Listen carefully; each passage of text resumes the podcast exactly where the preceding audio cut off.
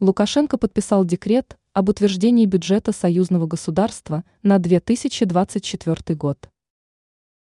Белорусский лидер Александр Лукашенко поставил свою подпись под декретом об утверждении бюджета союзного государства на следующий год.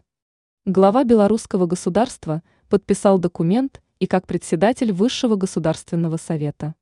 Факт подписания декрета подтвердили в постоянном комитете СГ сообщает белорусское телеграфное агентство «Белта». В рабочем аппарате Высшего государственного совета сослались на Дмитрия Мезенцева, занимающего должность госсекретаря СГ.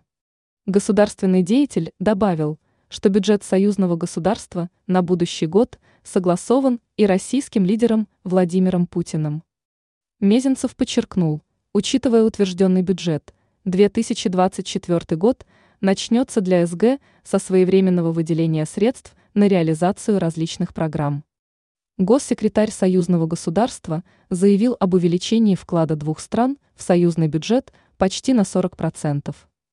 По словам деятеля, это свидетельствует о том, что проекты СГ будут расширены.